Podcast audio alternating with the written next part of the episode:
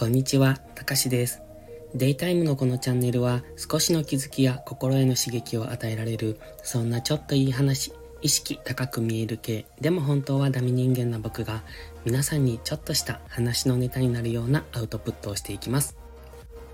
今回のタイトルは仕事の考え方、シンプル化、マニュアル化としました。仕事をする上でこれは結構大切な考え方だと思うんですが、意外とできていない人が多いんですよね。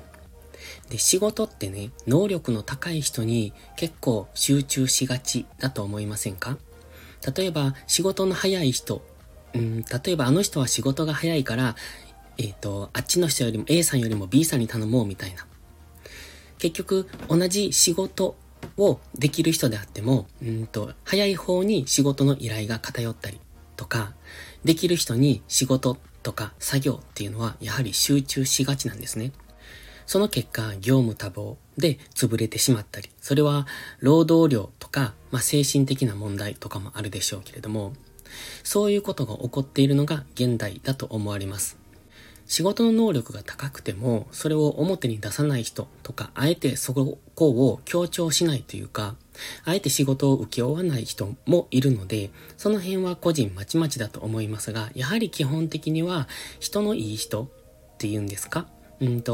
ーと言わない人、お願いしたらやってくれるっていう人のところに仕事も依頼しやすいから、ついつい頼む側もそこに集中して頼んでしまうんですよね。それって結構危ないなと思ってて、ただ、その人たちもその人たちで防衛をしないといけないと思ってます。仕事っていうのは個人でやるものじゃなくて、チームでやるものだと思うんですね。もちろん個人でやる、個人でしかできないところもある、ものもあるでしょうけれども、それをチームにいかに振り分けるか、部下にいかに振り分けるか、仲間にいかに振り分けるかっていうところが大切で、あの人がいないから今日はできませんっていうのは困るんですよね。だから、それをどうやってみんなに分け与えていくかというか分散させていくかっていうところが今回の話なんですが、それがシンプル化、マニュアル化というところです。個人が請け負っている難しい仕事を誰でもできるような作業に変えるっていうことが大切なんです。作業に変えるとは、仕事っていうのはね、頭を使うことだと考えてます。作業っていうのは、頭というよりも体を使うこと。単純に分けるとそういう風な認識をしています。ただこれは作業がいいとか仕事が悪いとかそういう話じゃなくて、仕事と作業っていうのは別物だっていう話です。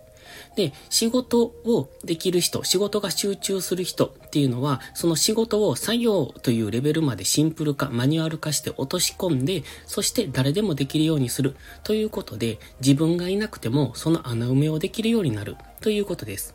それの一部がマニュアル化とか見える化とかシンプル化。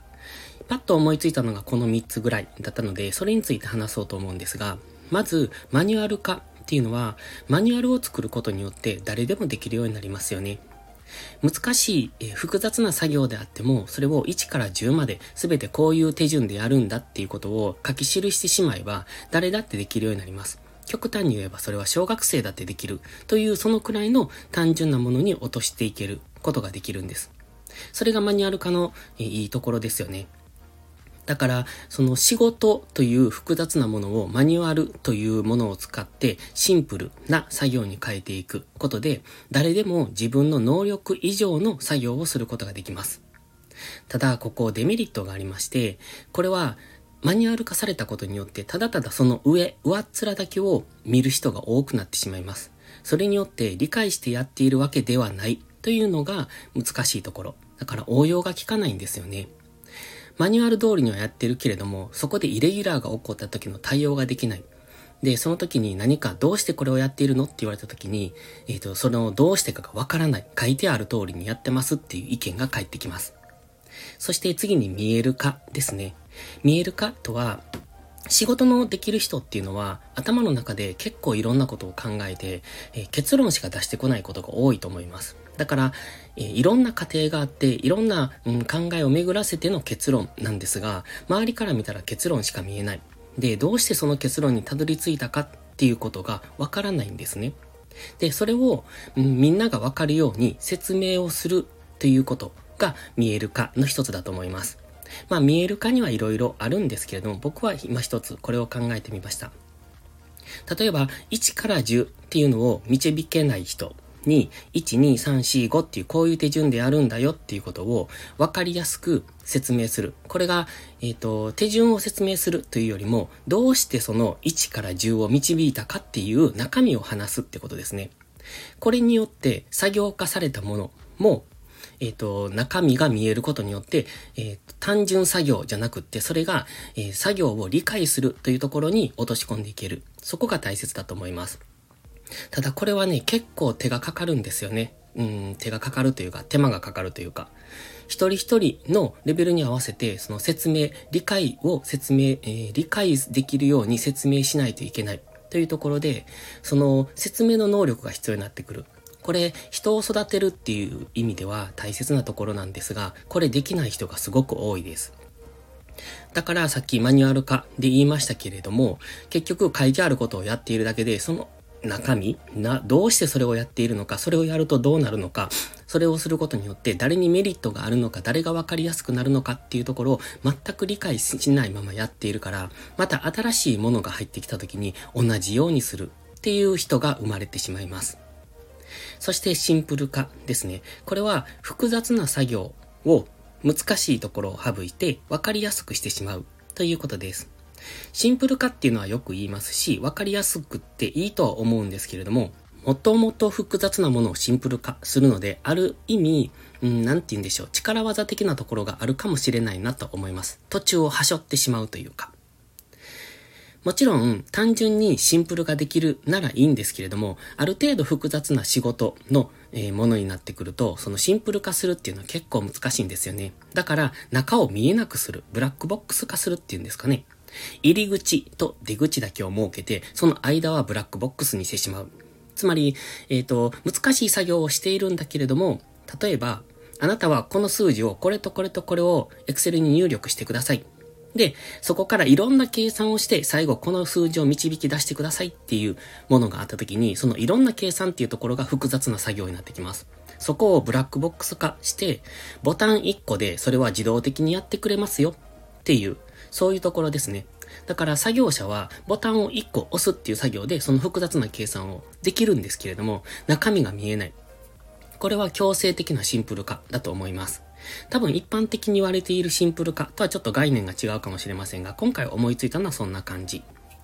で、これはオートメーション化とも似ていると思ってるんですよね。で、シンプル化っていうのは今、間をブラックボックス化と言いましたけれども、オートメーション化っていうのは、例えば機械を導入することによって、入り口から何かを入れたら、その間、機械が何かしらをやってくれて、最後は完成したものが出てくる。その間の途中っていうところは機械で見えないんですけれども、結果的にはそれは作業者、どんな作業者でもできるっていう、入れるだけ、あと後ろで出すだけ、みたいな、そんな風にできるってことです。このオートメーション化、ちょっと違うかもしれないですけれども、今マクドナルドでも同じようなことがあって、例えばポテトありますよね。あれってね、塩が濃かったり薄かったりしたことないですか？で、それがある時を境に、基本的に塩の量が一定になったんです。それは、ポテトにかける塩っていうのはね、昔は、塩の入れ物があって、それをポテトの上で、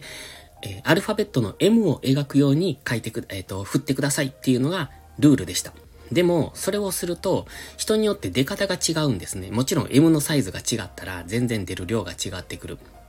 ということがあったので、ポテトの塩の量がまちまちだっていう、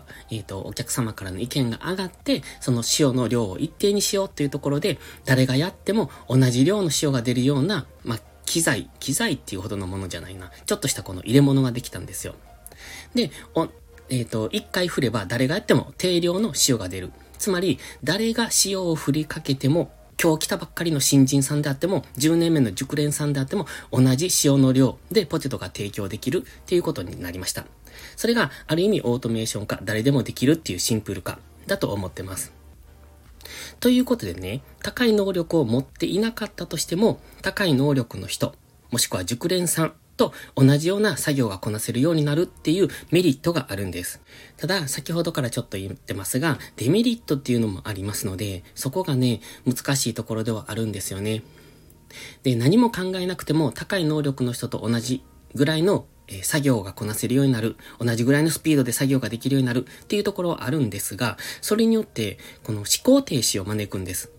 マニュアル化されているから書かれている通りにやればいい、そこに自分の考えを介入させる余地がないんですね。もちろん考える人はどうしてこれをやっているのって考えるんですが、そのどうしてこれをやっているのかって考えない人が非常に多い。なので結果的には思考停止になるんです。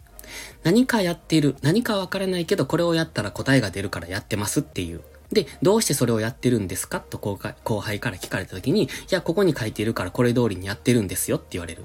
となるとそれは10年経っても20年経っても同じことを繰り返すんです。意味をわからないままやっているからという思考停止、これが難しいところだなって思います。で、この思考停止っていうのは結構厄介で、無能力者を育てるっていうのかな、僕はそう感じます。それが作業としていいか悪いか、そこに特化するのであれば作業者としてはいいのかもしれませんけれども、考えを挟まないっていうところでは僕は思考停止は良くないことだと思ってます。なので本来は意味を持ったことをやっているのに、そこに意味というものが全て抜け落ちて、ただの上っ面だけの作業になってしまうから、これは、シンプル化とかマニュアル化とか、そういうことはすごくいいと思うんですけれども、考えられない人っていうのを育ててしまうので、それは組織としては微妙かなって僕は思いました。だから良くも悪くもどっちの局面も持っているなって思ったんですね。これはやってから気づいたんですけれども。ですので僕は会社員時代によく言っていたことがあるんですが、これは使用者、つまりユーザーになるんじゃなくて、クリエイター、生産者側になりなさいよって言ってたんです。ユーザーになってしまうと思考停止でただただ使うだけになってます。そうじゃなくて、クリエイター側、つまり提供する側、作り手ですよね。そっち側にならないと、この中身が何なのかっていうことを考えないから思考停止に陥るんです。それは意識しててもやっぱりなるんですよ。僕たちが何気なくスマホを使っているのと同じです。どうしてそんなことができるのっていうことを考えなくて使うじゃないですか。それと同じで、クリエイター側にならないとそういう思考自体を失ってしまうので、それは人として僕はちょっと危ないんじゃないかなって思うので、会社員時代はそのようなことは言ってました。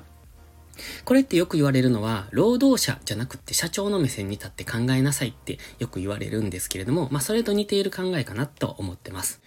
そうしないとね、ただただ歯車の一つになってしまうっていうのが僕の結論です。その歯車の一つに徹するのもいいこと、一つっていうのかな、いいことだと思います。でも、その歯車で痛くない人たちが歯車になったところで、その人たちにはやりがいは芽生えませんので、だから歯車の一つになるんじゃなくて、歯車を回す側に自分がなることが大切だと僕は思ってます。ということで本日はここまでです。今日も最後までご視聴ありがとうございました。たかしでした。バイバイ。